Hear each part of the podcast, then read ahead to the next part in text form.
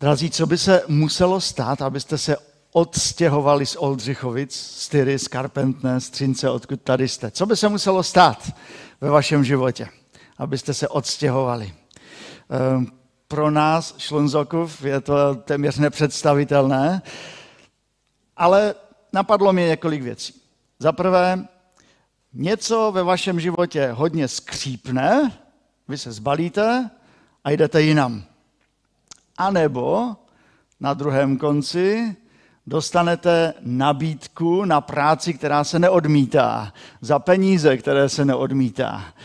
A i když nejsme taková ta americká společnost, taková ta hypermobilní společnost, tak přesto peníze hýbou světem, možná, a nabídku přijmete. Nebo chcete začít nový život, zkusit něco jinak, možná zkusit lépe. Třeba se přestěhujete do Olomouce. To by bylo fajn.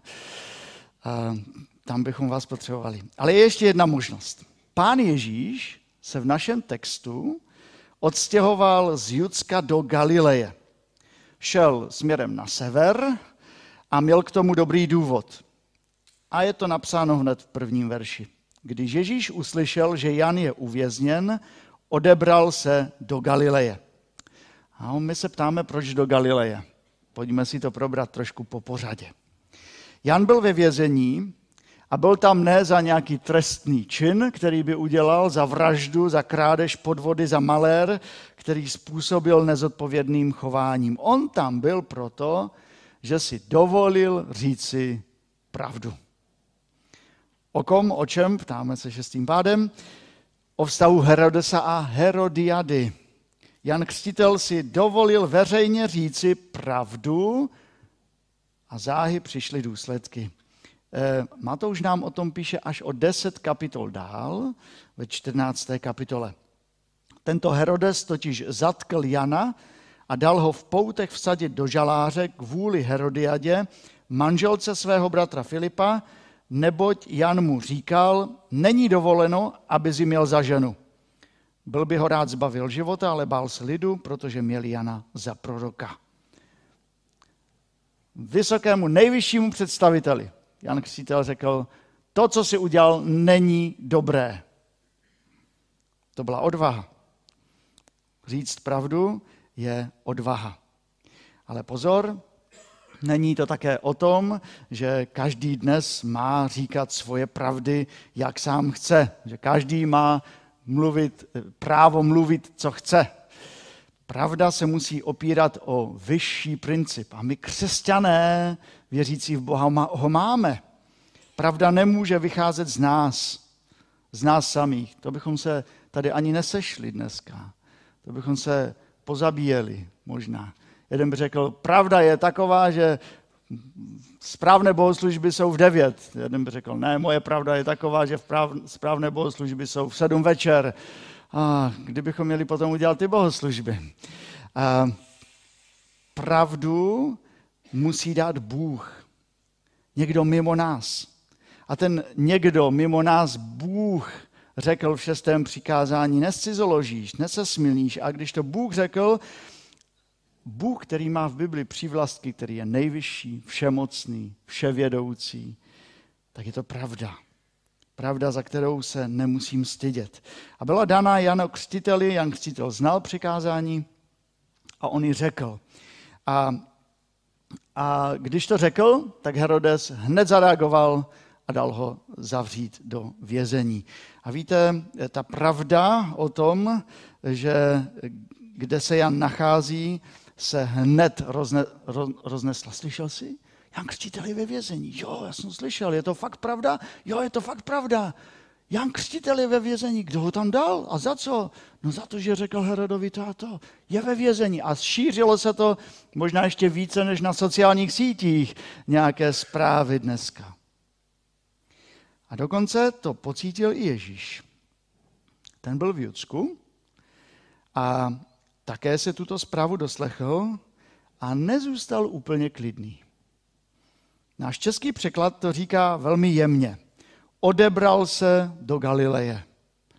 Ale původní řecké slovo lze číst jako ze strachu o život hledal bezpečné místo.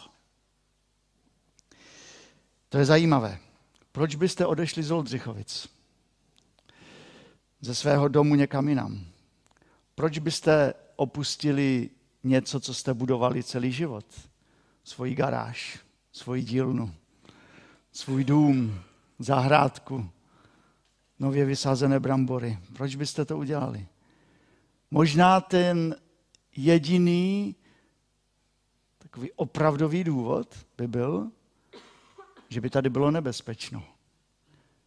Že by tady opravdu bylo něco, kde bychom se necítili najednou bezpečně. A hledali bychom místo, kde je bezpečněji. A bohužel to prožívají tisíce, e, miliony lidí na Ukrajině. Kežím je pán Bůh milostiv. Tak myslím, že to bylo součástí té cesty Ježíše Krista zpátky do Galileje. V Judsku přestalo být bezpečno. Tak to naznačuje i to slovo odebral se. Odešel na bezpečnější místo. A kde to bylo? Víte, kde Ježíš zamířil nejprve? Domů. Napsal do Nazareta. Malá vesnička. Ale tam dlouho nezůstal a Bible nám hned říká, že opustil Nazaret a usadil se ve městě Kafarnaum. A to je zajímavé, protože tam v těch dvou místech, Nazaret a Kafarnaum, tam se vyplňují ta proroctví, o kterých tam čteme. Vlastně to byla ta místa, která eh, Izajáš v proroctví nazýval jako Zabulon a Neftalím. To byl ten Nazaret a Kafarnaum. Se krásně začala plnit ta boží zaslíbení. Kafarnaum bylo zcela jiné, než tam dole na jihu. E, jako u nás bychom řekli, tam dole na Moravě je to úplně jiné, než u nás na Slesku. Ta mentalita lidí je, myslím, je, myslím jiná. A kdo jste byli třeba na dovolence na Moravě, tak jste to mohli možná prožít, že tam tam je to prostě jiné. A u nás také trošku jiné. Kafarnaum bylo město obchodu, území, kde pán Ježíš pobyl dlouhou dobu. A zajímavé, že z této oblasti kolem toho města si vybral pět svých učedníků. Věděli byste, které? Já vám pomohu. Šimon, Ondřej, Jakub, Jan a celník Matouš. A e, všichni byli z toho města nebo z toho území kolem města Kafarnaum. A ještě jedna důležitá věc. Kafarnaum bylo město pohanů. Text používá slovo Galilea pohanů. To znamená, že bylo jich tam spousta. Pohané lidé kteří měli úplně jinou filozofii života. E, úplně jinak se dívali na život. Lidé, kteří možná byli svázaní pověrami, nějakým modlářstvím, protože každý potřebuje něčemu věřit. A je docela zajímavé, že pán Ježíš ten prvotní impuls odejít se, e, že se to netýkalo ani tak Jana Křtitele, jako na prvním místě toho, aby byl v bezpečí a také ten důvod byl misie. Viděl tam lidi, kteří jsou bez Boha, ty pohany. A Ježíš tam šel cíleně na to místo do Galileje pohanů. Lid, bydlící v temnotách, uvidí veliké světlo. Světlo vzejde těm, kdo seděli v krajině stínu smrti v Galileji. A tak pán Ježíš měl úžasného takového ducha misijního, měl tah na lidi, kteří pána Boha neznali a na jedné straně odešel tam, kde bylo bezpečněji, a na druhé straně odešel mezi pohany a to nebylo vůbec bezpečné pro něho, protože ho vůbec nemuseli pochopit, ale byl tam mezi nimi, svítil tam tím božím světlem. Co jiného bychom čekali od Pána Boha, který řekl, já jsem světlo světa, eh, než to, že bude svítit eh, lidem to boží evangelium. No a to, že opravdu svítil, a to, že to jeho světlo bylo mocné, to se dovídáme o pár kapitol dále. V Matoušově evangeliu v 8. kapitole vidíme římského setníka, tedy pohana, jak stojí u Ježíše, který zrovna přichází do Kafarnaum z cest a prosí ho o uzdravení služebníka. Nejspíše také jeho přítele. Fascinující je to, že setník nemá zábranu přijít za Ježíšem. Taková šarže, velitel nad stem římských vojáků, nemá problém přijít k Ježíši, aby ho poprosil o pomoc. Vůbec nedbá na to, že by mohl třeba eh, spadnout v očích eh, těch svých vojáků. A on mu říká, pane, můj služebník leží doma raněn, mrtvící a strašně trpí. Ježíš mu řekl, já přijdu a uzdravím ho. Tak Ježíš to vůbec neřešil, že přijde k pohanovi. Říká, já přijdu, já ho uzdravím. Ale setník odpověděl, pane, nezasloužím si, abys vešel pod mou střechu. Řekni jen slovo a můj služebník bude uzdraven. Sám jsem přece člověk, který podléhá velení a velí vojákům. Když někomu řeknu jdi, jde. Když řekne jinému přijď, přijde. Když řeknu svému otroku udělej to, udělá to. Ježíš překvapen tím, co uslyšel, řekl těm, kdo šli za ním. Amen, říkám vám, takovou víru jsem nikde v Izraeli nenašel. To je krásné. Ježíš je světlem v té Galileji pohanům a opravdu oslovuje ty lidi. A oni se nebojí k němu přijít se svými trápeními a otázkami. Tak Ježíš žije takovým velmi oslovujícím životem pro lidi tohoto světa. Ježíš je vlastně doma v Galileji, eh, tam žil a tam se nebál být světlem. A my nikdy nebudeme Ježíšem Kristem. A kdybychom chtěli být, tak je to špatně. Tento svět už nepotřebuje žádného jiného Krista. Ten už přišel a udělal celé to dílo spasení za nás a pro nás. Ale když vidíme Ježíšův život, je pro nás inspirací. Inspirací se ptát. Bůh se nebál žít životem pro nebeského Otce mezi pohany. Proč se já bojím v životě? Proč se toho já tak bojím? Proč jsem tak vystrašený, když mám vydat o Pánu Bohu v životě dobré svědectví? Můj Bůh se nebál žít eh, životem tak, aby k němu přišli lidé, kteří se trápili. Nebojí se lidé přijít ke mně? Nemají vůči mně nějaké bariéry? Nebojí se přijít proto, že bych je možná poslal pryč? Bez modlitby nebo bez vyslechnutí? Pánu Ježíši je v našem textu napsáno, že je světlem. Lid bydlící v temnotách uvidí veliké světlo, světlo vzejde těm, kdo seděli v krajině stínu smrti. Ale musíme číst dál v Bibli. Kdybychom přečetli jen kousek dál, tak tam uslyšíme slova Pána Ježíše, který sedí nahoře, mluví s učedníky, dává jim kázání a říká jim toto. Není to jen o mně, já chci, aby to světlo bylo i o vás. Vy jste světlo světa. Nemůže zůstat město, skryto město ležící nahoře. A když rozsvítí lampu, nestaví pod nádobu, ale na svícen a svítí všem v domě, v domě, tam, kde je dům, doma, tam, kde jsme doma. Tak ať svítí vaše světlo před lidmi, aby viděli vaše dobré skutky a vzdali slávu vašemu Otci v nebesích. Tak náš úkol je svítit v tom našem kafarnau. Mezi těmi, kteří bydlí v temnotách hříchu. A je to pro nás těžké, ale je zde jedna věc, která nás k tomu uschopňuje, která všechno vlastně mění. Věc, která křesťany na jedné straně zbavuje strachu a na druhé straně je drží v úžasné pokoře před Pánem Bohem. Jaká věc to může být?